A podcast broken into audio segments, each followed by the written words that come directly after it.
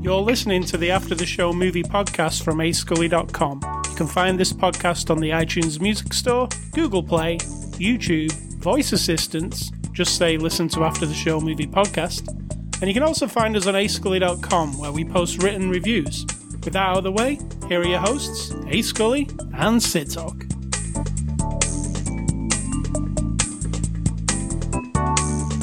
Hello everybody. Hello. Oh, my everybody? Yeah, you're the person on the other microphone. Oh, we're not actually. I see. You don't ex- actually expect anyone to listen. So I'm I'm everybody. You're everybody in this room. Right. So I am fully responsible to engage in conversation with you. These people never never talk back to you. That's so sad. No. Well, they do, actually. I was just talking. I got you some were? Feedback. That's yeah. awesome. Sometimes I get feedback, sometimes. Um, what was before the after the show? What were we talking about before we start? We talk about this, this movie, movie a lot, yeah. yeah. Mostly this movie. This movie, yeah, we'll probably talk about this movie quite a bit because it's a bit, you know. Yeah. We tend to talk. Well, we'll talk about it when we get to the movie. It's Saturday, June the twenty-second. This is After the Show five eighty-seven. This is a movie review podcast. Me, Ace Scully, and you, Sid Talk. We uh, review a movie each week.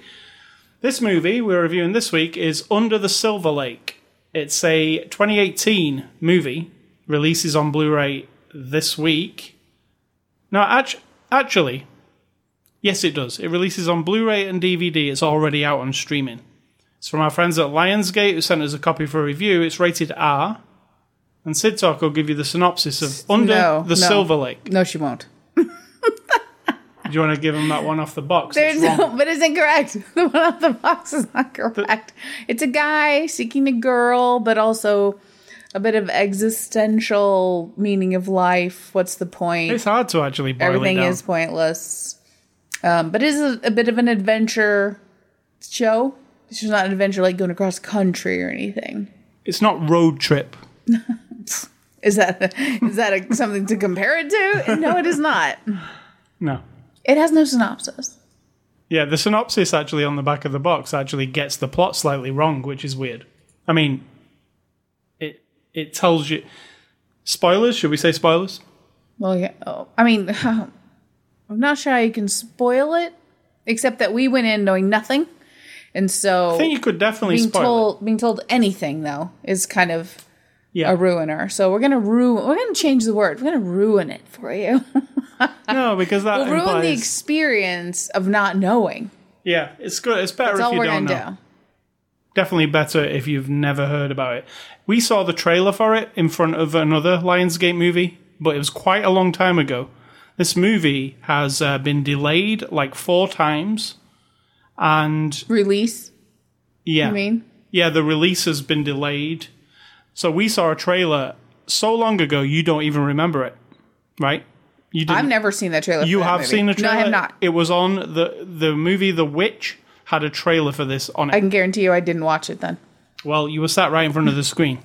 Yeah, well, at I'm good at zoning out. uh, have you not noticed this before? Have you not been talking to me and then five minutes later go, right? And I'm like, what? Yeah, exactly. In okay, last week's podcast. That's where that trailer probably fell into the zone. Um, so, yeah, Under the Silver Lake has been around for a while. It played at the Cannes Film Festival also. But um, it kind of floated around, and I, I was I was looking forward to seeing it because of who directed it. It's directed by um, David Robert Mitchell, who you will remember directed a movie called It Follows, which was a horror movie that we actually did a podcast on, probably three years ago, I would say, right? Yeah. And uh, it was a very good horror movie. It had a really interesting premise, and it was well executed. But I remember saying it was a bit preachy or pretentious. Yeah, but it was not like anything you'd seen Correct. Before, and that was its selling point for me. Like, oh, it's this, what, I, we won't spoil It Follows, but we'll the actual premise else. Of it was like, oh, wow, I don't think I've seen that before. So this is David Robert Mitchell's follow-up to that, and it's not the same type of movie, is it? It's not even in the same um, ballpark, I don't think. I disagree with that. It's not a horror movie, it is also examining like relationships, meaningful human interaction, and like the throwaway value of it, or in that case, using it for something else. I don't know. I feel like they've got that same sort of dreamy, you know, I have, almost um, like the under, what's it called in Stranger Things? The other place. Upside Down. The Upside Down. It's like that. Like it's like the world, but not quite. It's a little bit extra realistic or something. I have a friend who loves It Follows, but I would not recommend him this movie. Too long and not enough stuff going on. Yeah. And, because uh, It Follows has a very specific premise. And definitely not a horror movie. It's, it's, I mean, it's something different than that. It Follows? No, this. Oh, correct. I mean, you know. Yeah. If you loved It Follows. In fact, the, even on the um, poster for this movie, it says from the director of It Follows. So they're even trying to sell it with the It Follows connection. But no, this is something different than that. And I will start off by saying I really loved it. And you know what? I bet I'm in a minority on this. And often I am, because I really like weird stuff. You know? You do. There's a reason I like Twin Peaks, and there's a reason I like David Lynch movies, and just odd stuff. Sometimes it doesn't even have to make sense for me. I just, if it creates a really interesting vibe, and I'm in the vibe of it, and I just like what it's kind of selling, you know? Get, get what I mean? Mm-hmm. Like a... Just like, oh, well, this movie in particular, it takes place in Los Angeles, the Hollywood Hills, and it's got this kind of dreamlike thing where it there's a lot, a lot of the music in this movie is like from, like it's not from old movies, but it reminds you of old movies. True, like the, like the golden era of Hollywood kind of soundtrack. But then what what you're looking at is something completely different often, and you're like, whoa, this is a weird scene. Um, this music doesn't seem in, uh, in place with it, but for a weird reason, it all kind of mashes together and it seems interesting. Not seems interesting, it is interesting. So this movie, it follows the lead character played by Andrew Garfield. And did you have the feeling like at the beginning, like, see, the way I thought this movie was going was like, oh, this guy's just mental, and he's like having a breakdown, right? Mm. And it, and we just slowly like adaptation unraveling. Or yeah. Eternal Mind. This I always forget what it's called, but that kind of yeah, thing where like, you're like, oh, you're half in, half out of real reality. Yeah, and he's neurotic, and he's like looking around, and everybody's watching him, and it's it just feels it felt like that type of movie, and that's what I kind of assigned myself to thinking it is, and it really isn't that at all, is it? I mean. He's not mental. Or is he? Like, I don't know. I mean, it's not that, is it? It's not like he's some paranoid guy who's like, you know, being messed with. There's actually something going on here that is real in this movie. I mean, yes, but... And, and then... I was really surprised by that, because I thought it was just all, like, things were a figment of his imagination. Hmm. You know, everything he's kind of seeing is probably not really what he's seeing. You know, he smokes a lot of weed and kind of hangs... He looks kind of stoned a lot. And I was like, okay, you know, Fear and Loathing in Las Vegas. We've seen that. We know a lot of the scenarios that he's going through are not actually really what's happening. It's what's in his mind. But that's not what's going on here. Everything is, like, actually happening. Would you agree? I mean, it is the way it's presented to us. But, you know, you... Yeah, it's not like a fairy tale. Yeah, we've actually talked about other movies, though, where you're not, you're still not sure when it's done. Right. If, was that in their, was that in their mind? Was it real? So. Yeah, like. If I'm you, convinced it was real, but in this sort of alternate universe. Yeah, I mean, it's like. Because, I mean, there are murders and there's weird deaths with no explanation, no police, and then there's one with police, and then yeah. there's, there's access to places and people that's very old school movie making and T V show making where you just cut to it. You don't explain. Yeah. How. That's part of the charm. He just walks this. into a part, you know, like you don't, that is. And I love that. And it's consistent throughout. There's a very openness to conversations that are just cut to the chase. Like, you know, question, answer, yes or no. There's not a lot of. No. The whole of it is mysterious, but then the interactions are very straightforward, which I, I really like. Yeah. I almost felt like I was on this road trip. It's weird when you just said road trip earlier. It's not like a road trip movie where he's off in his car and he's driving across America, but he's wandering around and he's wandering into situations. And each thing he kind of wanders into is visually different than the last thing. And like, you know, a bit, it gets odder as it goes on. It's like, it's hard to explain what he's walking into, but he walks into like a weird hipster party, and the the way people are talking when he's walking past them, it could be weird, but it also sounds just like what people say, right? Yeah. I like that. Like, yeah. There's like, because it's like, oh, those people are just being super pretentious, what they're saying in the background. You can, it has really good surround sound, this movie, and you can listen to conversations that are happening in the room. And it just sounds like people just, bleh, bleh, you know, they're saying stuff. Yep. But then you're like... This is what I tell you all the time. People say stuff, and I'm listening in a conversation, and after five minutes, I'm like, oh, nobody has said anything. Right. No one has said anything of any fucking value that adds anything to teach each other or anything at all. And that's what it was. I was like really tapped into that. Like, yep, yep, that's how the world sounds. I was too.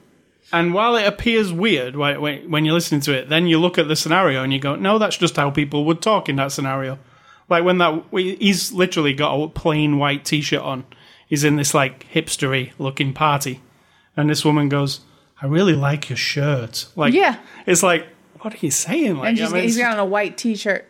Yeah, that's what I said. He's just wearing... Oh. I mean, we're talking plain, nothing... It's not even design. It's like straight out literally, of the Hanes package. The it's te- got a little stain on the front. Yeah, it's not It's not like, you know, it's nothing you would compliment anybody on. It. And, and it's just this weird L A...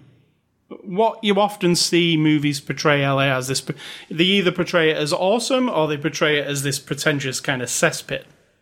And this movie kind of goes in the... This place is kind of mucky and weird... And you might not really want to operate within this place because it's not really good. It's it's grim and grimy. And also, what else runs through this movie? There's he meets this girl at the beginning, very briefly. He talks to her, and then he goes in her house and almost makes out with her. Mm-hmm. And then the day after, she's just gone. Like, she's gone, her roommates have gone, there's nothing in her apartment anymore. She's gone. And and then there's this, un, under the Silver Lake, there's this undercurrent that you keep seeing this news story on the news that this rich guy, you know, what would you say about this rich guy? He's gone missing, right? Yeah. Also. He's like a, uh, like a, like a Bruce Wayne of the city. Yeah, like a... Like I, don't, a I don't know that he's a superhero, I'm just saying. Like a he's mogul. He's like rich, yes. Very known, very popular, big... Everything. Everybody knows who he is and he goes missing. So you keep seeing that that mystery on the news and stuff. He's this guy's gone missing. And eventually, like, this guy... Oh, we found this burned up scenario where this guy is actually dead. And these people were with him and they're also dead, including this girl who... You know, I think he fell in love with it in this one night, right? Or he we was didn't infatuated. Fall in love with anything. This was part of the Or he point. Was infatuated with her. Only because of how she looked. Yeah, and because got of stoned, and that's it. Yeah. And he had, there was nothing else to he it. He just got obsessed with her. So he is a he is a product of the the mill grist that we're or mill machine or whatever you call it that we're about to experience through his whole journey. That you've been brainwashed through all these. All your life and generations before you to come to these conclusions. And one of them is he sees a hot girl, he wants to fuck her. And then because he doesn't get to fuck her the first time, he thinks he's in love with her. Yeah. That is the whole substance of his obsession. Can't have her this one time. Therefore, I'm going to chase her down. If he'd had sex with her that night, I'm pretty sure we, we, there would be no movie. But it's, you know what I mean? Like, but while what I've just told you just sounds like a, a, a plot to a movie, there's more, it's more to it than that, right? And what I was surprised by was there's actually a big explanation as what's going on. And I didn't expect that, you know? Mm-hmm. When it no, actually, no, no, didn't expect that at all. No, and it's, you know, I expected to come out of this movie, out the other end, and not know what happened. And I was ready for that. I was like, okay, he's going to be investigating stuff, and he's going to be rumbling through all these weird places, and I'm going to enjoy the scenario of the, all the weird places. And then at the end, I might not be any the wiser. Of what happened, but I will have enjoyed this. But yeah, there is true. That, there's like a whole explanation to what happened. Like, there's the explanation with the the what do you call him? The songwriter. Yep. There's a there's a. Scene. It's very layered. It's multi-layered. Yeah, it's like an a, onion. There's a scene where he meets the songwriter, and he, he gives him a, a big explanation of things that are going on under the Silver Lake, as so to speak, in the Hollywood thing that, and all the pop culture that, you know, st- something else is going on under the surface. And he explains it quite carefully, and you understand after that meeting what's going on there. And then after that, there's another thing about under the Hollywood Hills mm-hmm. that I won't fully go into, but it, it is also very well explained exactly what that is. So I was like, whoa, we actually got resolution on two fronts there. That, yeah, and it's this. not... I think that the people who you will find are like, it's confusing or there's nothing. It's either confusing or there's nothing here. Well, you're just not really...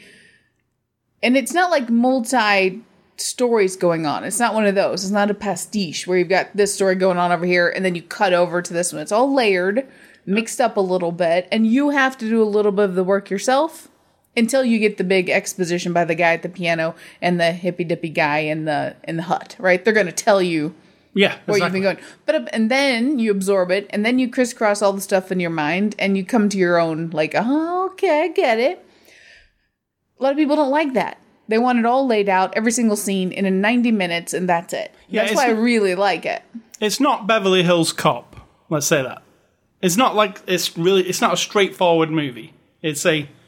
Yes, it's got this art house kind of deal going on that people, some people don't like. I actually do like.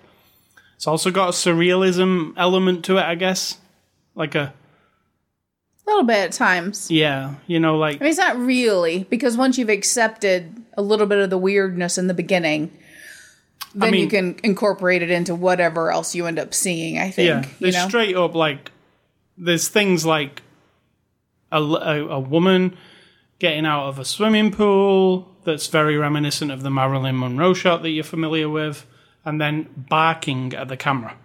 You know, that kind of thing where you're like... That. Yeah, but by then, you've already seen enough weird things to where that's not weird anymore. Right. You know what I mean? The barking, you're like, oh, oh, right, got it. We've seen other women barking. We've got the dog theme. The dog killer is the only thing... That's did, the loose end. They didn't wrap up that one. No. Uh, not that I recall. Or the owl woman. Those no, are just things the, that exist. And you know what? That are not actually part of the story. The owl woman was fantastic. Yeah, I loved her. It freaked me the F out. The way she walked. She walked like one of those cartoon, um, like, like the Pink Panther or something, where her feet go in front of her and her back kind of swoops back. She's completely naked, by the way. Completely naked. And she's not a modern gal with the shaved everywhere. No, which she's is got, also very cool. She's got the hair. And she makes this weird noise as well, like an out, I, like a clicking noise or something. Yeah, it is odd. Yeah. And I was, was like, good. Whoa, that's... Yeah, we're, we're venturing into horror territory there with her, but she's not... Sadly, she's only in a couple of scenes, right? But mm. she... I, I mean, I was I was like, wow, she's terrifying. Like, she really is. And there's a bit of a... There's a gore scene in this movie. You know which one I'm talking about? Yeah. Um, yeah. It's kind of gruesome. Kind of crappy, though. Yeah. Not gruesome enough. Not realistic enough to be good. No, but I mean, it's a it's kind of a mixture of things. Like, it's... And, you know, sometimes when there's a mixture of things, you go, well, this movie just doesn't know what it wants to be. No, this movie knows exactly what it wants to be. Yeah. It's got a message right from the beginning. Also, we're forgetting about a particular movie that won Academy Awards, which was Birdman something, something, something. That was pretty fucked up. Yeah, Birdman, yeah. You know what I'm saying? Like, it was really weird, and you forget that it was surreal, and you were confused, and was this real, or was this not real? I mean, there was a lot of that going on.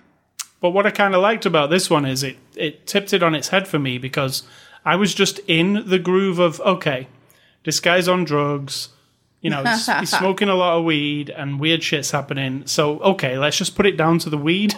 But you know, you don't put it down to the weed, because it is there is something happening. Under the Silver Lake, something is happening.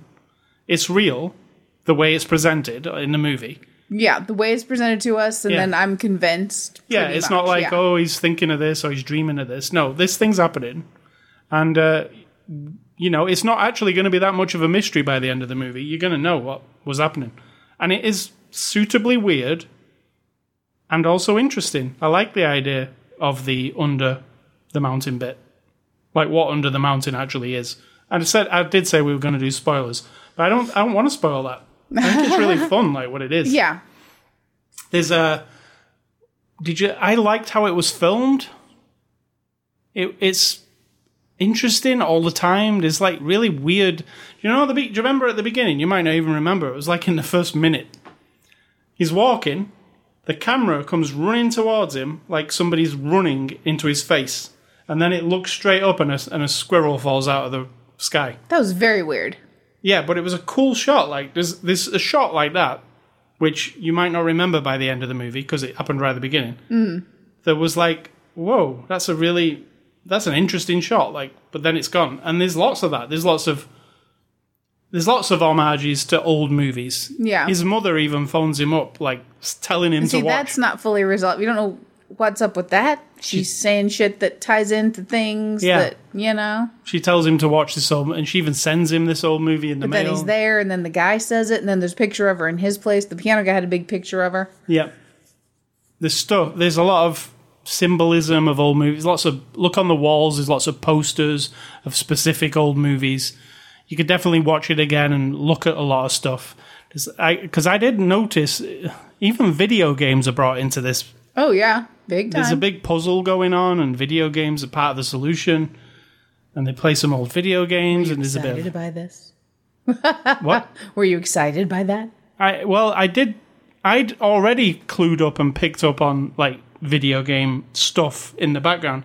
I even said to you, there's a scene at the beginning where he's just had sex with his, I guess his, not his girlfriend, just somebody he's had sex with every once in a while, right? And she picks up a Playboy magazine from the side of the bed.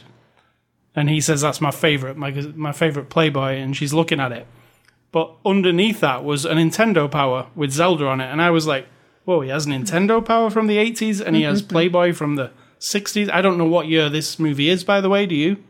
No, it seemed a bit ambiguous. Yeah, because there's no nothing to really pin it down to when it is, even though it's definitely modern because there's people with phones, cell phones, isn't there? Mm, yeah, there is. Yes, he yeah. has a cell phone. He talks to his mom. With smartphones yeah. and stuff. Yeah, so it's definitely modern, but then it also it feels retro in a way because the people these people occasionally. Are, Yeah, but it's hipster also. There's people listening to vinyl. There's playing eight-bit video games. They're watching V H S tapes of movies. True. Which, you go to L A, or I don't go to L A, but you see there, there is those pockets of people who do that stuff. So is it making fun of all that, though? Is it? I feel it's just, like it's making fun of almost everything. Empty. Except for the that feeling that people get. Of like what what it's almost it's uh, I think existential's overused, but this sense of what's the meaning of everything. There's right? definitely that, and then people seeking out meaning in things as frivolous as music, art, whatnot. And I say frivolous being a lover of those things, movies. Also an art person myself, but yeah, looking to solve your problem through other people's fiction and other people's money making off of you for seeking meaning. It's like a loop. Kind of making fun of that, but not making fun of the aching for human relationships and understanding. You know, it's just the system that's put in place that kind of takes advantage of it all. And um, the, the scene where he meets the songwriter, which uh, is quite an interesting scene, immediately reminded me of when Neo met the ma- the architect. Oh, yeah. I was like, oh, do you remember that scene in Matrix Revolutions where Neo meets the architect and then the architect spends a bunch of time telling him exactly what has happened? It, you know, you get the gist after you've left that room, what, sure. what everything is. This scene also blows it all apart. It's like, oh, wow, that is, that's what happened? That's what's going on here? I really liked it. I, I just thought I mean, that's that was, not what's going on. That's just part of it. Yeah, well, that's part of it, yeah. yeah. And then I thought, well, I'd be satisfied with that because it was end. a good explanation. And then there was a whole other explanation to something else that's happening that's even more sinister, I guess. Not sinister so much as odd. mm. But very plausible because people do do weird things, right? Exactly. I mean, and pay to do weird things and... think there's more to things than the, there maybe really is. Yep. Yeah, so it deals with a lot of stuff. Deals It definitely deals with, like, what... I just read, uh, like, two reviews of this movie. We just watched a video review of it, and uh, the two reviews I read said that it's soup. This movie's so sexist, and it's really exploitative to women, and what do you think of that as a woman? As I can't speak for all... What do I think? I'm speaking for the whole gender, the specific gender of females. I didn't get that. Because I felt like it was commenting on, again, an overall thing of, dec- well, however long humans have been selling each other bullshit that's been fed to you. And they showed real ads of women in ads selling things, sex sales, sells, in very, prom- not promiscuous, um, submissive positions to men. I mean, it was, those are real, right? So the idea that this guy's been sold the idea of you get a porno mag or, or a Playboy, whatever, to jack off because a woman is just tits and a vagina to look at so you can get off. And then here in life, you can just pick and choose whatever women with no emotional attachment, just fuck them and leave them. No big deal. He's been sold all of that. Yep. But it's pointing that out to you. And yes, there are young women dressed in outfits that are like sexy and they're topless women, what they're doing. Women. We're talking about prostitution. We're talking about, you know, a, some maybe a different interpretation of what prostitution is to different people. You know, young actresses having to literally prostitute themselves, sex for money, versus the idea that, like I said, if you want to be an Academy Award winning actress on whatever your perception of that level is, and you end up standing in a bikini at a Comic-Con with a pack of gum in your hand that's got Zelda on it, because that's the only way you can make some money to pay your rent, then that's prostituting yourself in another way. So I think, but it's also pointing that out to you. It's not using that to titillate you. If you're titillated by these young women and this message coming at you, then that's kind of your own fault. Yeah, you're not really getting the point at all. You're not absorbing both things where you go, oh, shit, I, I just did that. I would say... But if, there was a lot of naked boobs. There was a lot of smoking. I would say if of, you're titillated, though, by... Oh, the, and let's not forget he punched a kid, yeah, he which did. Was hilarious. If you're titillated by the naked parts, you're not looking under the Silver Lake, because... That's that is the shiny surface that they're talking about. Yeah, exactly. That when you, you are well, you've been you're you're their customer. Yeah, exactly. You're the one they want. The uh, the flashing the, the cool looking lights and the flashy looking things on the surface are there to distract you from actually what is really occurring. Um, yeah, the, uh, Andrew Garfield did actually beat the shit out of some kids. Well, they deserved it, the little punks. Jeez, yeah. Louise. Also, they made a funny Spider-Man joke with yeah. them.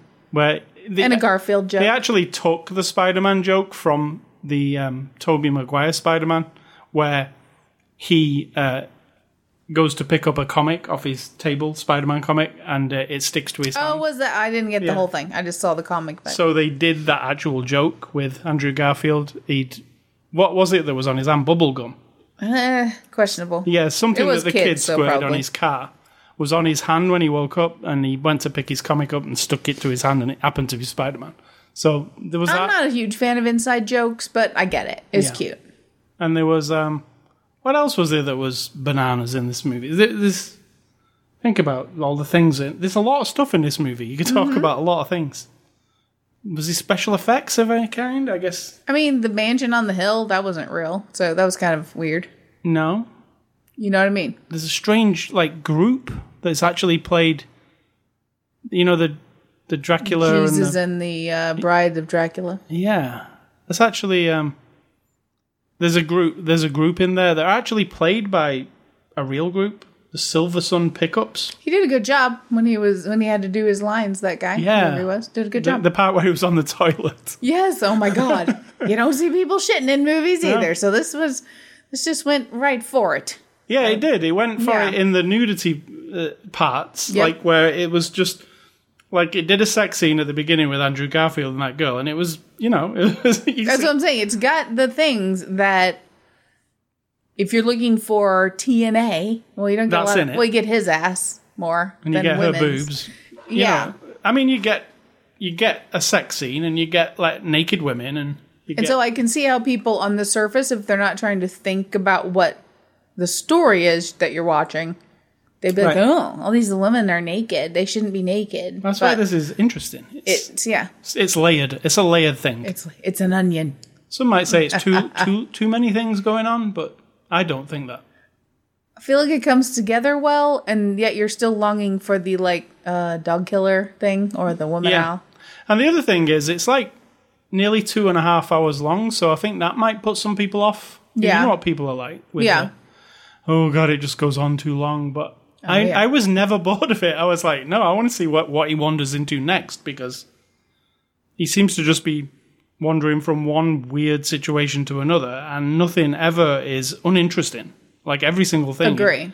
goes to this weird, like, like do you remember when like he goes to the weird like hipster kind of thing on the balcony and then some woman comes up to him and gives him a cookie. She says, oh, this cookie's like the ticket to my event tomorrow yeah. night. So don't eat it or break it or anything because you have to have it when you get there. When he gets... I don't know if that's a thing in L A. It could be, couldn't it? Who like knows? A, like I mean, a, but you can make up anything to make up a weird party. Turns out the cookie's got some something in it. And when you show up, they make you eat a bite of it. Only a bite, though. But he decides to eat the whole thing. So. Again, that's one of the... I feel like there's an inside joke about another movie, but I don't know. I could have been making that up. When Bill Murray shoves the entire piece of angel food cake in his mouth at the table on uh, Groundhog Day. Yeah. And so he just shoves the whole cookie in his mouth. We've all done it. And so then, don't be ashamed of shoving entire cookies in your mouth. And then the next thing is in this, this place called The Cavern, which is like an underground bar slash nightclub.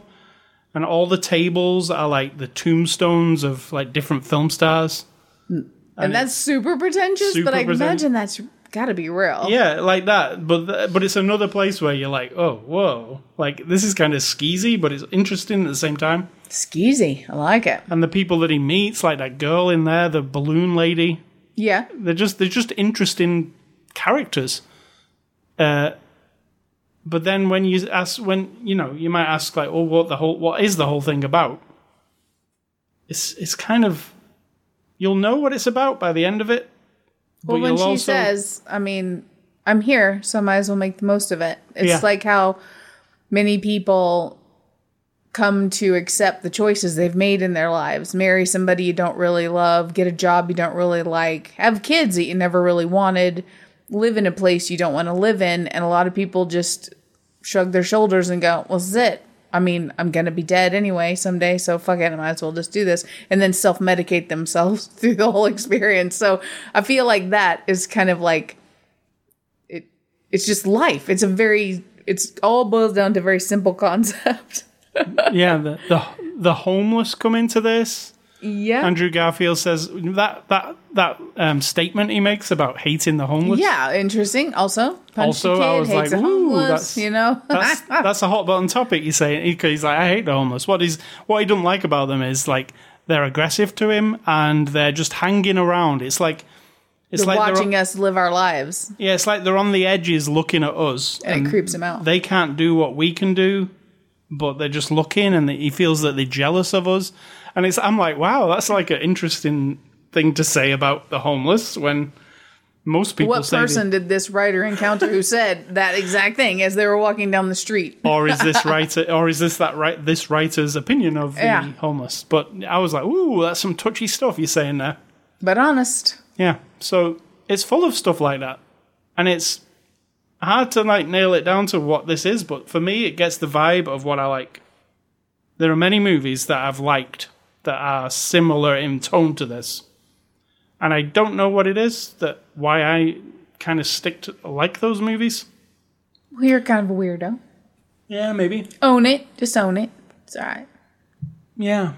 Maybe, it, yeah. Because, you know, if I got one hundred people in this room and got them all to watch this movie, you know, I would say... Like five to, to do ten percent statistical analysis on people who don't exist. Yeah, I would say five to ten percent would think this was an awesome movie. It's not. It's not going to be like you're going to get most people saying, "Oh my god, that was so boring. What? What was that?" Right? I would imagine. Yeah, I don't um, actually think most people would hang in there. Yeah, they probably wouldn't even watch it. Yeah, right? twenty minutes they'd have turned it off. Oh, I've seen enough. Uh, you see some stuff in the first twenty minutes, though, don't you? You see a explicit sex scene. You see a woman barking, possibly. But as soon as things go weird, I think people are like, I'm out. Yeah, maybe that weirds them out a bit. Um, yeah. But it does have, um, I feel like it has a lot of stuff interesting about it to make it an interesting movie. So, uh, yeah, there are a lot of people in this movie, but then you won't know most of them. Because most of the people are cast, like, in fact, there are characters called Green Miniskirt, Blue Miniskirt. There's Actress. No, it's not sexist at all. No. um, but there's a lot of people in the movie, but the people who you'll be experiencing, the main people are Andrew Garfield, obviously, I think plays it brilliantly to, all the time. He's funny. There, there is a lot of funniness to him. The way he moves, the True. way he kind of walks about. He's kind of, he's a, you know, sometimes he's a bit stoned, sometimes he's not, but he's got an awkwardness to him. Oh, we didn't even mention that he gets squirted by a skunk early on oh. in the movie. Also, there's a smell early because the lady who comes around to have sex with him says something smells. So I think it's a recurring theme in his life. He smells a bit. Well, that he's been sprayed by skunks before because we right. see him get because he she says, "What's that weird smell?" And he goes, "Uh, there's a lot of skunks around here," and they spray over there. But then we see him get directly sprayed, so I'm thinking it happens all the time. And then we see him having a bath with him pouring tins of tomato soup into yeah. the bath, which I was like, "Well, you, I think you need more tomato soup than that, Andrew." He had a whole bunch. There was yeah. about ten or twenty of them sitting around. After watching Johnny Knoxville get oh, sprayed with the the real deal. skunks, he like he like doused himself in like. I've never seen so much tomato stuff. Whatever it was. Tomato paste or something. Rubbing it on you. Hmm. But yeah, Andrew Garfield at the beginning, yeah, it gets skunked. And then obviously you don't get the smell of skunk off you very easily, right? So it's going to be hanging around. Yeah. And many people mention that there's a weird smell. Oh. um, so how did you like Andrew Garfield?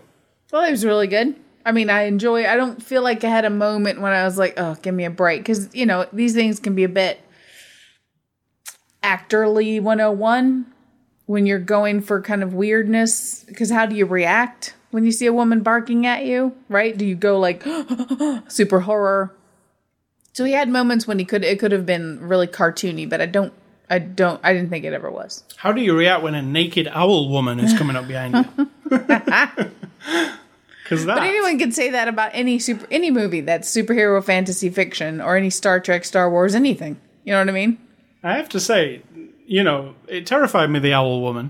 Mm-hmm. And you don't see her very much, but she I was like... She is freaky. She is freaky. Effective. Uh, Riley Keough, I think that's how you say her name, plays Sarah. You'll know her from... What do we know her from? I don't remember, but I know I've seen her. That awesome movie that I love. What's it called? There's only one? Well, she's been in a couple, right? I don't remember. But the one I'm thinking of is uh, the one with Shia LaBeouf, the one the one that I really love, American. Oh Honey. yeah, American Honey. Honey. Yeah. yeah. Oh, you mean this is um, Presley? Yeah, she's oh, Priscilla okay. Presley's daughter.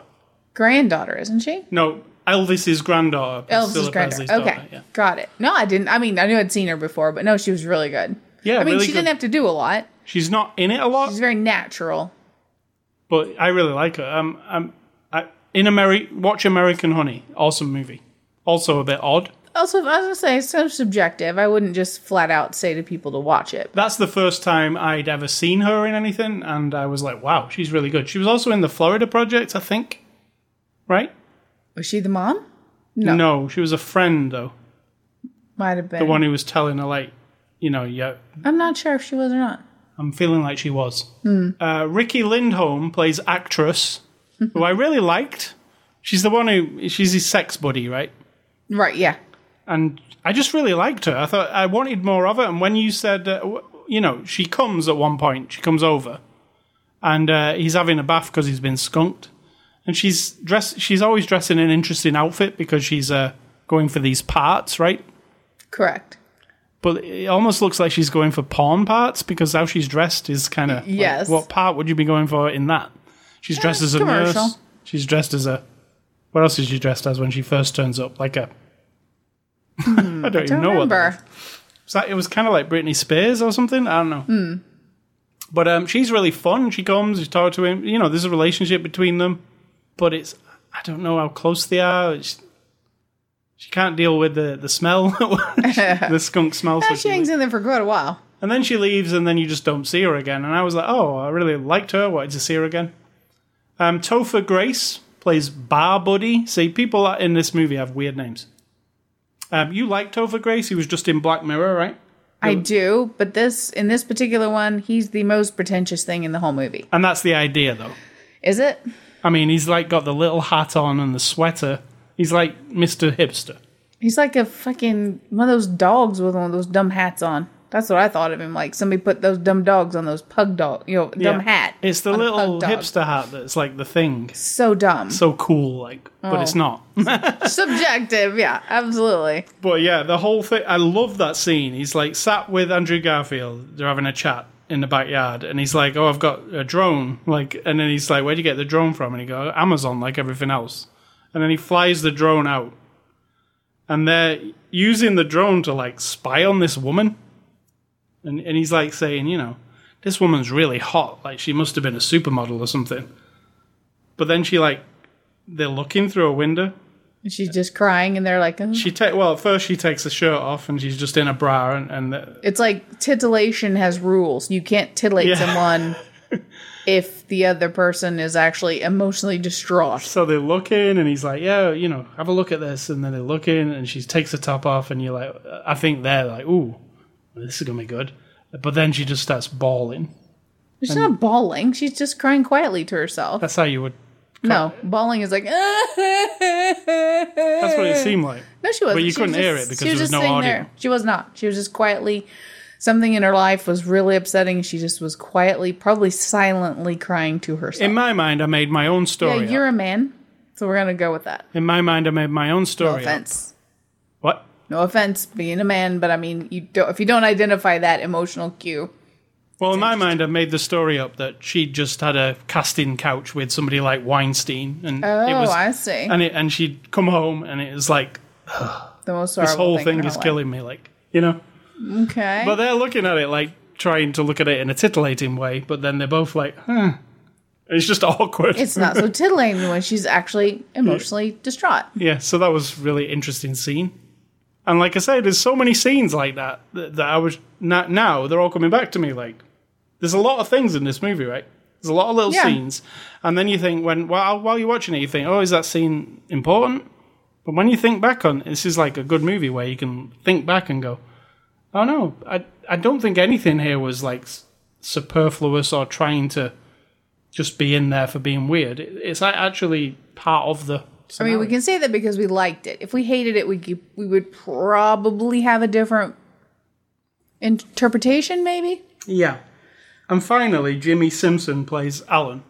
Jimmy Simpson, you'll know him from um, Westworld, actually. Oh, yeah. Mm-hmm. He's he, really funny. Really funny, weird. Yeah. Acted really bizarre. Yeah, he's just like his like kind of hip friend who's kind of knows people and kind of like mover and shaker kind of guy, hangs around the clubs. And I don't know. I didn't take him as that because that sounds a little too put he together. Seemed to know he seemed people. So vapid. Like because he'd be like, do you know a person who does this? And I'd be like, oh yeah, I know a person. I'll take you to him. Yeah, but he doesn't. He didn't do anything. He just talked and then he'd walk away weirdly. He never accomplished anything. He's always trying to hit on people, it looked like. Yeah. Yeah, but... Um, directed by Robert, David Robert Mitchell. He directed It Follows. He also directed another movie before It Follows, um, but I've not seen that one. But I do really like It Follows. I think it's a very good horror movie. And I'm a, still a fan. I think this is good too. I like, I like it when directors don't do the same thing. Yeah. Don't follow a thing. You know, like Jordan Peele, he's obviously following a thing now, isn't he? He's like... I mean, I don't know. He may, he may have something else. Well, we, he even said at the end of the extras last week, I'm not going away from horror anytime soon. Right. So he's doing horror. Like, I mean, he's he got a hit with a horror, and now he's making a bunch of horror, right? Uh, one, though. We haven't seen him do, like, ten horror Well, we've movies. Seen him do one, and we've seen him do a kind of a, that kind of scenario in The Twilight Zone. It's the same kind of thing as his movies. The horror aspect. So he's got a thing, whereas this guy has, it's clearly not a thing, is it? I don't. I disagree with you, because I think it is. But What, I, I what guess is I the see- thing? Like I said before, there's like this dream alternate reality that is the pervasive thing. Like It Follows it feels real, but then even after you've watched it for just a few minutes, you're like, oh, I'm, it's something is, it's like looking at a drawing of a person. We all know what people are supposed to look like. And if you get the face or the eye proportions just off enough, you're like, eh, it's a person, but I'm uncomfortable. Like, it, that's a real drawing of a human, but I it doesn't feel right. That's how his movies are. Hmm. And also the questioning of things, because It Follows has that element of pointless interactions that have no value, that offer nothing to our lives whatsoever, except causing pain possibly to in your life, right? We're not going to say what it, what it's about, but... And this one is definitely about that. What's the... There's so much vapid unconnected, unconnectedness in this movie. I feel like that's the... That they're very similar. They look very similar. They have a similar... Not desaturation necessarily, but they're they're not dolled up at all. You are you are walking down a street. You are... What are some of the other, like in L A, I just kept thinking like, this is just L A. This is not like a set. It is like he's walking up the street in L A and it's not even that interesting to look at. You know, it's half dead yeah. trees and a sidewalk and some houses and um, the same with It Follows. It's very like they're in a neighborhood and then they're at the lake thing or whatever. It's very just in camera, the world. But what's happening in the world feels like, uh, just a little bit off. And it doesn't, it, it, yeah, it goes up to the Hollywood Hills sign around there. Mm-hmm. But it's mostly like just like suburbs around there and stuff, isn't it? It seems. No, it's right downtown. Is that not the suburbs where you go up on those, like, where the uh, where they were all auditioning for the actresses and stuff? Not really. That's right near downtown, right near Hollywood. Right. I suburbs think of downtown are, suburbs well. Like where we live. It looks like this. That doesn't look... Suburbs of L A look a lot like our suburbs. That's not what that was. That's like the hills coming off of the downtown L A area. Right. So up the hills a it's bit. It's exactly the place that The Haunting of Hilary Duff was filmed. Mm. You know, when we watched right. that a couple of weeks ago, it looked like the same places to me. Mm. I always think of that movie. The, no, it really wasn't. You know the movie The Invitation? When he did the thing with the drone? I was like, oh, that's where The Invitation is. Well, you're talking about like where Kevin Smith lives and walks yeah, up the there, street. Yeah. That's different than where we saw the guy in the, gar- in the garage or whatever. And the sort of downtown L A stuff. Now, when he was walking up to the big mansion on the hill, that's a different thing. That's outside, at, on the edges more. There's also a thing in this movie with... Um, See, we don't really know what he is, do we? And that's the point in this movie. Andrew Garfield's character.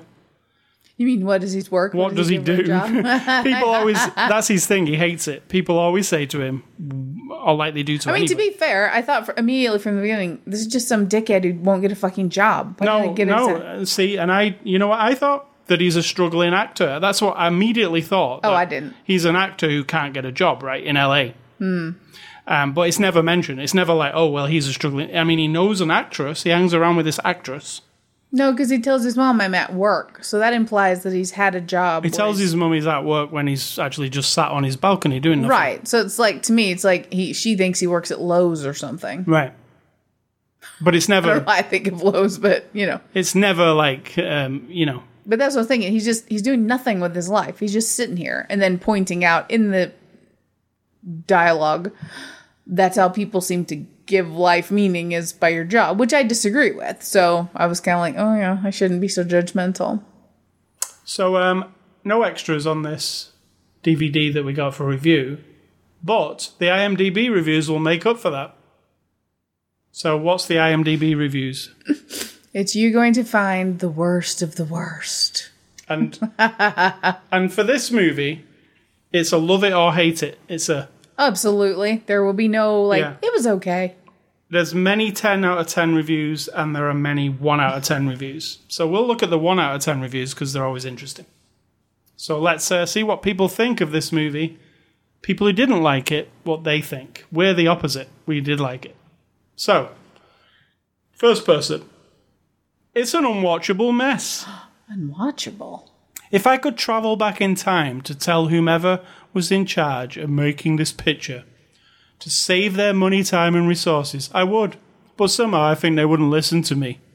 Someone thought that it was cool, new, and interesting to do this film. Unfortunately, it was probably the core group of filmmakers that got behind it and no one else. Two hours and nineteen minutes of bad. I mean, real bad. This movie is bad. It feels like a student film. Real bad, film. Like your English? Feels like a student film that was financed by a trust fund that could have been used for anything else other than this. My goodness. That's a lot to say about this. And but there's no reason for disliking it. There's no, like... No. The structure of the story isn't good. The dialogue is crappy. Uh, whatever. This guy says, what was this even about? I watched two movies this week, and one was confusing, and so was the other. I wouldn't recommend this unless you're into weird David Lynch shit.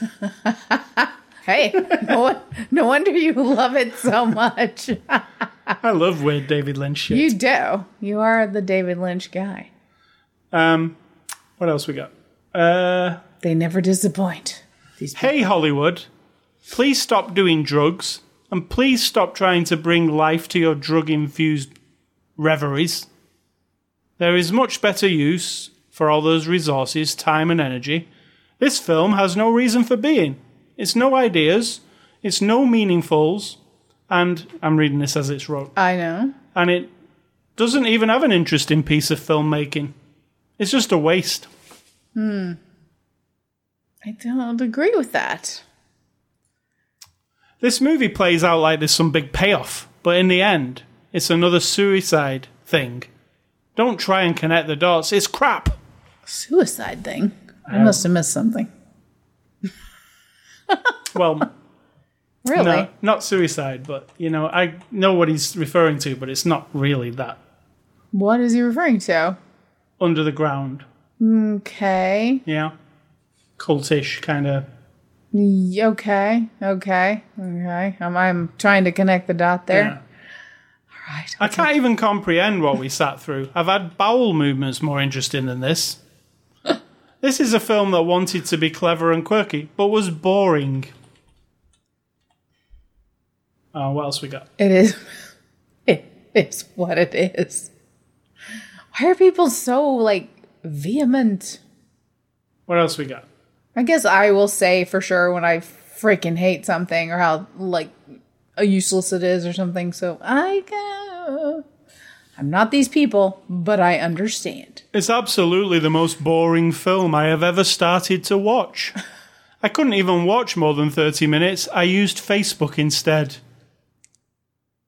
Good use of your time, mate. Good yep. use of your time. Perfect. So you let the movie run while you're on Facebook. That's against the rules in our house, by the way. Uh, yeah. You don't have a device in your hand or in front of you while a movie is going on. No, because how can you even pay attention to the movie? Maybe they were watching it on their phone, and so they just put it in the background. That's even worse. All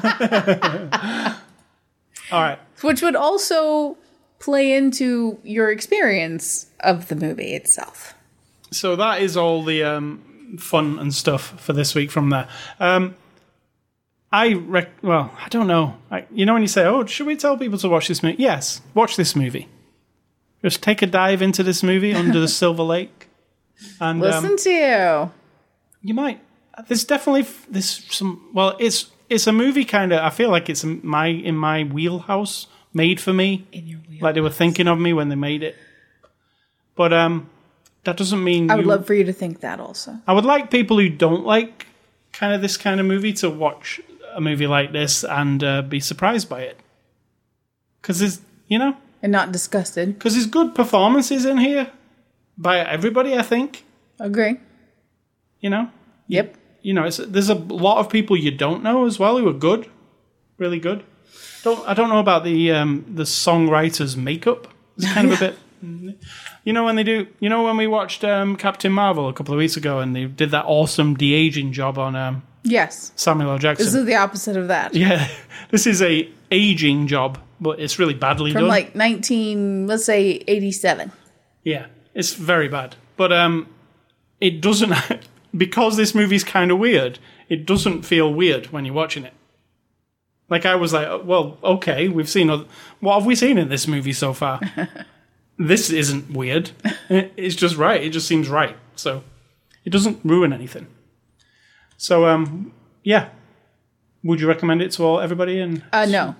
No. I, I, it's very specific. I don't really recommend movies. I know this is a movie review podcast, and I do write the reviews, but I still don't recommend. I just say if if what we've said makes it sound even slightly interesting, then go for it. If you've followed along with our podcast and you've you've like liked movies that I have liked specifically, and if you like the weirdness, go for it. Yeah, I think you might get something out of this one, you know, because it is suitably weird, but also, like we just saw in a review for this, somebody said it's weird, but also, what did he say?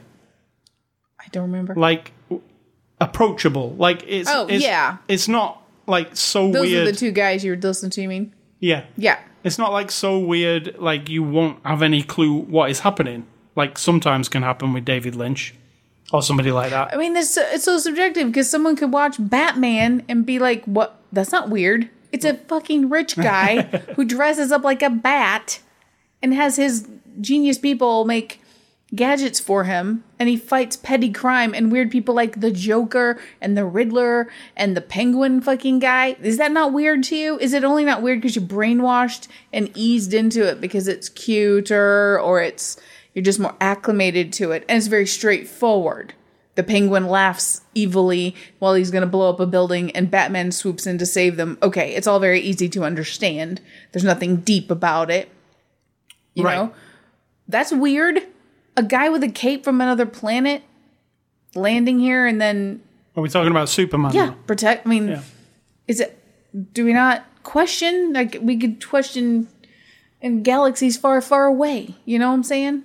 So, weird, I know what you mean when you say weird, because we're talking about outside of those straightforward things. Yeah, the, the things that you just go, be. I can't even understand what the hell's going on. I don't right. even understand. I am challenging my brain here. But then we've watched movies where they're doing that, but it falls flat.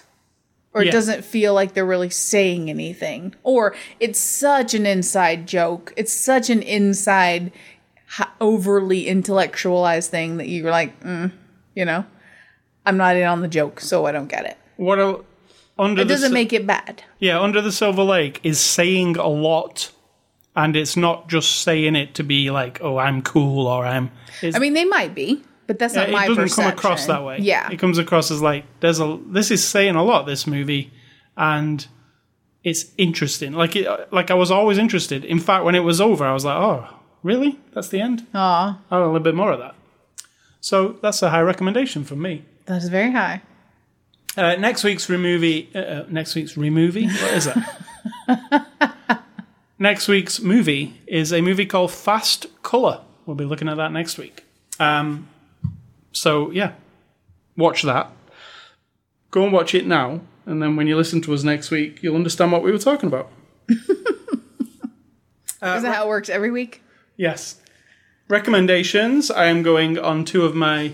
Well, the first one, Mulholland Drive, one of David Lynch's most... I'm shocked. Yeah, well, it's his, I guess his most known movie. It's, it was a bit more commercial than the others. You know, wouldn't you say? Like, it actually was nominated for... In fact, did it win Oscars? I don't remember.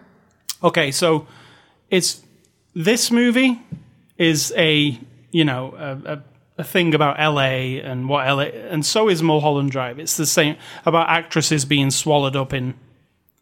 How Mulholland Drive operates is it's kind of a murder mystery thing, but it's actually the the weird thing about it is how actresses get swallowed up by L A I'll be honest. I watched it once and I did not understand it. Yeah, well, it's metaphoric. It's, I'll have to watch it with you because I, yeah. to this day I'm thinking, I watched this once sitting alone on a couch drinking beer, probably right when it came out on V H S.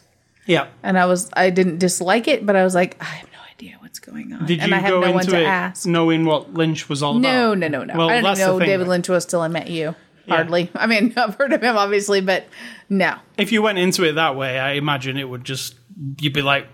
But I've always liked things that you're like, oh, you know, so... Yeah, well, and the, the unique thing about Mulholland Drive is it's a, a pure David Lynch movie. You have to really be into it and get delve into it and, and take it, you know. It's but what's unique about it is it was sold as like a Hollywood movie. It was in the multiplexes. It was, you know, it's like a Trojan horse to get you to go and watch this crazy art movie. When, and then, like you just said, you might have sat watched it and gone, "This isn't what I'm used to. What, what is this? I don't don't know what's happening." So you'd probably see it differently through now after you've watched Twin Peaks, all of it. Probably, you, you and I'm understand. older. I mean, this is twenty years later. But yeah, I understand how... thirty, it, how... I don't know when it came out. It came out in the nineties, right? Don't remember, but... Early nineties. Okay. Um, so that's my first one. And my second one, and this is a movie, um, Paul Thomas Anderson being my favorite director. Is he? Yeah, pretty pretty much my favorite. What about Tarantino? Director. No, I think Paul Thomas Anderson's my... number one favorite director. Jeez Louise, this is a revelation. But he made a movie called Inherent Vice, which is my least favorite Paul Thomas Anderson movie. I've only watched it once, I, I'll tell you that. Because it didn't click with me at all, and all of his movies have, apart from this one. But I could definitely place it in a category with Under the Silver Lake, because it has an odd vibe about it. It's around. It's about L A, right, again. Mm-hmm. And it's it's got this odd nature because it's about a drug guy, a guy who's on drugs a lot. So there's no, a lot. He, was, of, he only did once. Well, he ate the cookie. No, I'm talking about in this. Yeah, but I'm saying this movie we just watched. Yeah, it? well, you did. It was only that he'd been smoking and stuff towards the beginning of this movie. Yeah, right? Just that though. Yeah. Not that he does a lot of drugs. That's not correct. But I'm really saying like through a let. I wasn't com- saying. That that was this. What I'm saying is that Inherent Vice is a lot more like Fear and Loathing in Las Vegas because it's really like it's not easy to follow because a lot of it is not real. Then he meets people and then he's paranoid and then you're like, is that person a real person? It's that kind of thing. Mm-hmm. But um, it's well made. I just didn't. It didn't do anything for me. I need to see it again, so I'm going to recommend it because I'll recommend it to myself. I, I need to see it again. And yours are? That's tricky, recommending it to yourself.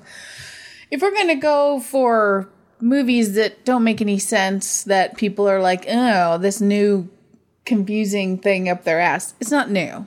Un Chien Andalou, which is, I believe how you pronounce it, is a movie with that was made by Salvador Dali in nineteen twenty-nine. I only know this because I took film history courses in college thirty years ago. And it's always stood out because it's one of those movies they show you. It's it's nonsensical. It's a bunch of clips of weird shit, like a woman getting her eyeball slit open. But then you find out through later, it's actually like they zoom in on a woman's eyeball, they slice it open with a cutter. It's actually a cow. Oh, I've eyeball. seen that. Yeah. yeah. So and it's complete. It's surrealism. Yeah. It's nonsensical. It's in, flies in the face, and the intention is to fly in the face of people who want to constrain, control everything that you perceive and decide for you. Look. It's a Batman. He's saving the city, okay? Don't worry about it if it's a little weird. We've explained it for you. Like, outside of that. Also in response to other art and things like that of the turn of the century. That century. So, Un Chien Andalou, if you just look it up, it's U N space C H I E N space A N D A L O U. So, it's Un Chien Andalou. I don't know how to speak French. That sounds right. I think that's French. Right. And then, although, the other thing is anything that's zombie, to me, questions all the values that we place on everything in life. If you watch any zombie movies, I'm a particular zombie movie lover. A lot of zombie T V slash movies. I don't read a lot of books. I don't read a lot of comics or anything, but... in the moving picture industry, I like the zombie idea because it strips away everything except just being alive. And the value, like the, you look at big cities that are now like full of dead people. The buildings don't matter. The stuff doesn't matter. The diamond rings don't matter. Just surviving matters. And the relationships between people. That might be over. I'm overthinking the zombie world, but it's, that's what it does for me. It just strips everything away. And, you know, sometimes it's cheap and cheesy and sometimes it's high quality. Sometimes it's funny.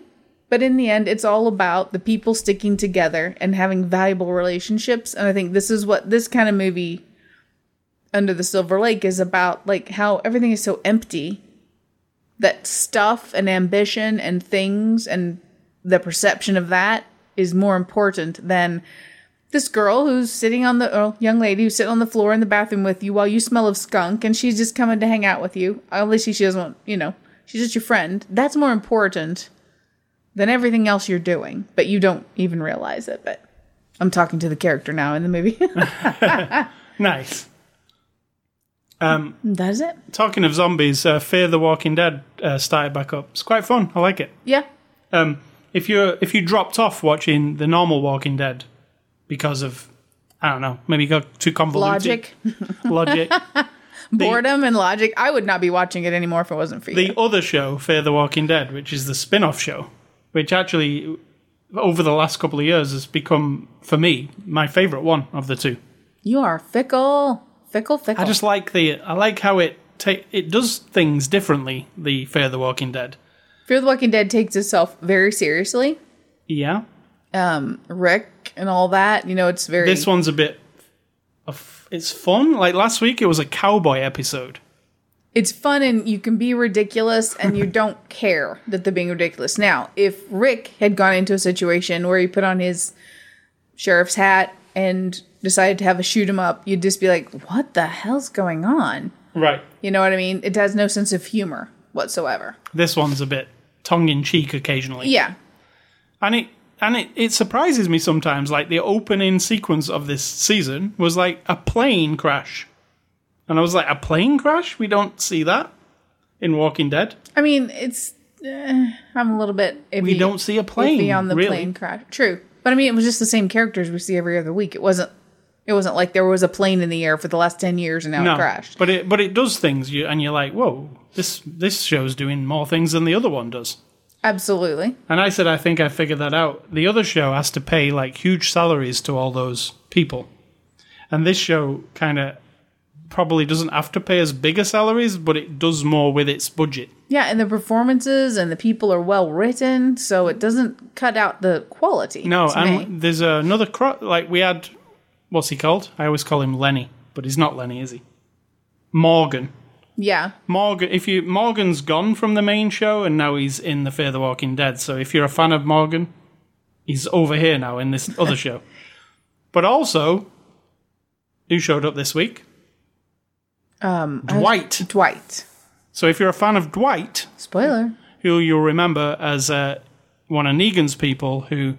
Got his face You're burned. You're talking by to these Negan. People like they all watch The Walking Dead. Yeah. they don't. They don't all. Well, that guy Dwight is now in Fear the Walking Dead, so it's two of them have moved over. And I'm Dwight is an interesting character to me mm-hmm. because he went through a Negan thing, wasn't he? Wasn't really on board with it fully, and now he's looking for his woman, right? Which is yeah, I thought that was a bit hokey, but whatever. But there's his no, woman there's who no has possible been abused way. by Negan. Yeah, that there's no way. And if they find her, I'll be like, fuck off, everybody. Fuck off, writers. You're so full of shit. Well, I, if I was one of the writers, I'd have him find her because I want that moment where he finds her. Ah, yeah, you are a hopeless romantic. It's gross, but I accept it. All right, so um, that's Fear the Walking Dead. It's on on Sundays. Um, Ace Scully stuff, I want to say. Um, one of my favorite games, and I call it my relaxation game, and you have relaxation games too, right? I um. Oh, well, if you turn your head, you'll see. Yeah. You What's play, on my screen right now? I would say your relaxation games are um, Microsoft Solitaire is one. Yeah. Number two is um, that Words with Friends or whatever you play with your mum. Sometimes. Words. That comes and goes, but that's not as relaxing. City Skylines would be one that's of them. That's what's on my thing, in my hand right now. And The Sims. Would be one of them. And they're just in fact, relaxing. When you woke up today, I was sitting in here. I'd already been up like an hour, and I was sitting here like, I just have that that disconnected feeling. I don't. I've already checked all my plants. I do a little gardening. I already checked all them, make sure everybody's good. There've been storms and whatnot. The nephew is still asleep. I mean, he's a college graduate, but I still care about when he wakes up so I can serve him some breakfast. But he was still asleep. All the world's well in the world. I have to be a little quiet so I don't wake you up. So I was like, I don't want to watch anything. I don't want to read anything. So I decided to play solitaire for an hour. So I'll be honest, solitaire got me through my first marriage. So don't glean anything from that. I'm just saying. Nice. Solitaire was an everyday event in that part of my life. Solitaire is now a very rare event, but it's to- I. It's like you with what you're going to talk about. I completely just, and people will be like, what? Solitaire? But for some reason, it's just, it's like Zen, right? You go yeah. in the flow and you just, ugh, I don't know. You don't have to do a lot of thinking. So my favorite um, relaxation game is American Truck Simulator or Euro Truck Simulator, depending on what I'm feeling like.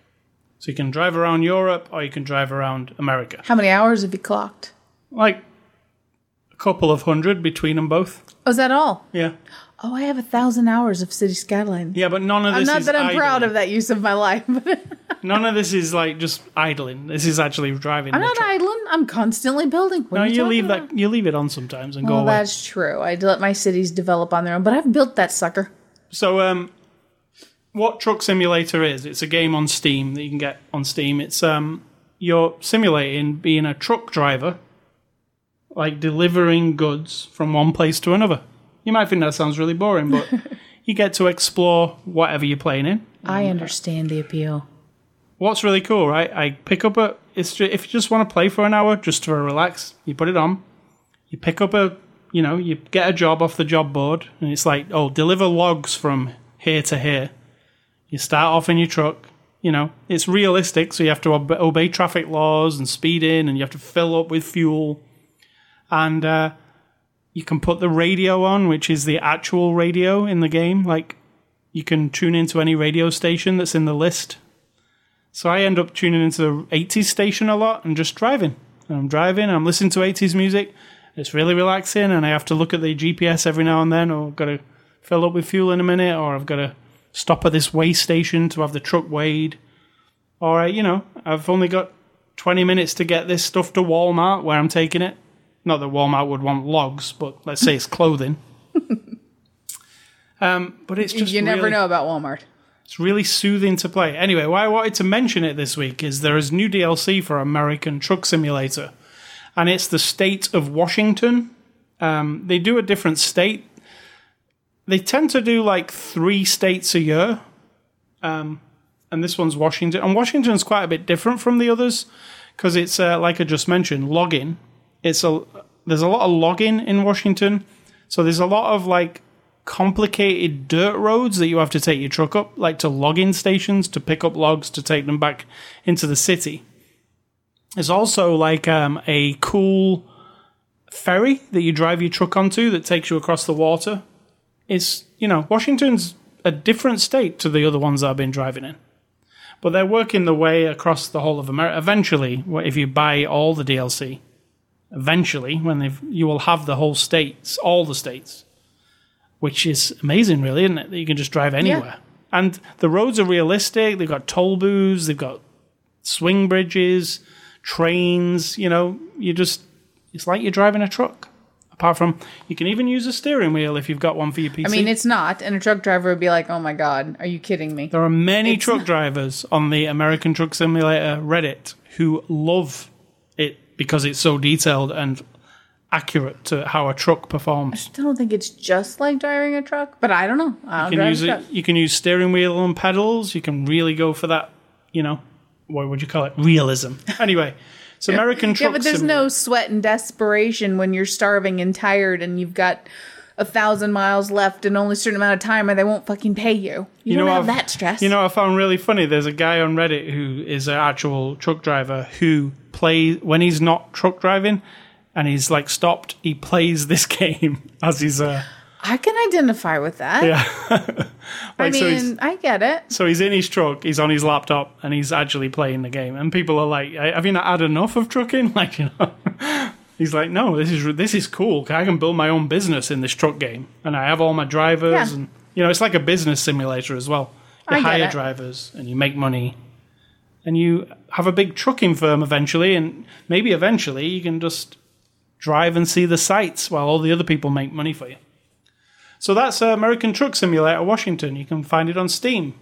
Um, I also, Uh, Forza, I mentioned it a couple of weeks ago, they had an update to Forza that added a new D L C that brought LEGO Speed Champions into Forza. So they made a LEGO expansion for Forza, and this led me to understand that LEGO make, like, I love cars, right? Like, you know, I've always loved, like, sports cars and driving games. Well, there are LEGO Speed Champions line of uh, products that are sports cars. So I like making LEGO. I don't do it very often. So I purchased one of these and made it. What was it? What kind of car was it? The first one? Yeah. Ford Fiesta. A Ford Fiesta Rally Edition, yeah. So, we, ha- we happen to have a Ford Fiesta. Yeah. So I made one of those because we have a Ford Fiesta, yeah. So they're, they're very inexpensive. They're like eight to ten dollars, these little kits. There are a couple of hundred pieces. They do take a while. We've we've found it take about two hours to make one. And when you've made it, you get a really cool model of whatever car you're building. So I bought one and made it. Really enjoyed it. I ended up buying another one, a Ferrari, that I made yesterday. Also, it's awesome. It looks really cool. I'm going to put them on top of my P C case when they're all done. Um, and I'm going to get some more, I think, because they're just fun. What LEGO... Do you agree that LEGO is fun? Yes, but I like to build whatever I want. Yeah. So you wouldn't be into, like, what I do, follow the instructions Correct. And make a thing. Correct. Now, I, there's a there's a thing to doing that that I really like. I like... Most of the fun of it is seeing how it is built, you know? Because they're actually quite complicated and yeah. there's a lot of little pieces. And when you're building them, there's often moments where you go, wow, that's really clever what they've done there. Like, I would not think of turning that piece upside down to create that thing. And it, it, the, a lot of times that happens with them. So I really like, I like the following instructions. There's something really soothing about it. It's like doing a jigsaw puzzle. I've equated it to. Because you've got all the pieces on the table and True. Then you make a thing, right? That's and it, how it can feels. Only be one thing. Yeah. Where, um, same with the jigsaw puzzle, right? You're, yep. The pieces are there and then the final product is the thing. That's how I feel these LEGO kits are. And, you know, I love them. I'd love to make a really big one, but I'd never pay six hundred dollars for a LEGO kit. It is insane. But at eight dollars, like, for a couple of hours of making, and then you get a cool car at the end of it, I don't mind them. So the Speed Champions um, series, I think there are six cars that you can buy. The, um, three of them are actually in the game, Forza. So that was really cool because I can see the car on my desk. And when I'm playing in the game, it's like, wow, look how... It's the same thing. It's in the game. So um, I recommend them. LEGO Speed Champions. If you like cars and you like building LEGO. I don't think they're for tiny... I don't think they're for young kids, though. I think they're kind of hard to build for young kids. Do you know what I'm saying? I mean, it depends on the kid, but they got some tiny parts. Tiny parts. You want to do it with them. There's a lot of stickers to put on, which are kind of fiddly and small, right? Yeah. And there's a lot of pieces and a lot of very small pieces. I imagine like a, a, a smaller kid wouldn't. I don't know what age they say that you should be. Maybe seven or eight. I don't know. But um, they're not the easiest to put together. It's not big. Everything's real small. and But they do. How good do they look when they're done? Like, they look really good. Like, they're a solid little replica of a, of the car that you've done. so, uh, yeah, I will get some more of them. I keep, uh, I've got them in my Amazon wish list, and I keep looking at the price. You know, when the price fluctuates, when it gets down to that eight dollars mark, I j- just get them because they're fun. Because you love them so much, you don't want to spend more than eight dollars. No, well, I've seen them fluctuate up to fifteen dollars and then down to eight. So because I know that they sell at eight, the fifteen dollars when they're at fifteen, I'm like, nah, I'm not paying fifteen. Right. Because that's just, that's just inflated. You know why they inflated? Because the game came out and people like me started buying them. So anyway, LEGO Speed Champions, really fun, and I can't wait to do another one. So what's for dinner, Sita? Tonight will be some form of sandwich and mashed potato and a vegetable. Yum. Unless, no, that's it. Yum. I like a sandwich. I like sandwiches. I like a sandwich. It's not a sandwich. What is your Sand, advice? S A N D W I C H. You can uh, search on Amazon dot com oh. to see how Hold much on. It cost. A-Word is talking to us. Um, we call her A-Word. She's actually... I said to you, what is your advice? And the uh-huh. the she Amazon device. You know why? Because she's always listening. What did she say, though, just then? just should tell you the price on something. I don't know. My advice is don't have an Alexa. No. I like them. I don't know what my advice is today. I'm sort of up in the air. Um, my advice would be stop looking to other people and other things to decide what matters in your life. You get to decide. All right. That's it. Well Very said. Concise today. Um, you, I told you at the beginning of the show, in the intro, where you can listen to this podcast. But you can also catch us on Sid Talk on Instagram, me on email. Um, thanks for the guy who emailed me this week to say how nice our podcast sounded. Very good. I do a lot of messing with the audio before you hear it. I cut out all the sound, background sounds, and hopefully it sounds good to everybody. Um, you can also email, email me, like this person did, at ascully dot com. And uh, I want to say, stay classy, Mister Andrew Garfield. What a really great film. I had a really good time watching this this week. Very nice. And I'm going to say think for yourself, or someone will do it for you.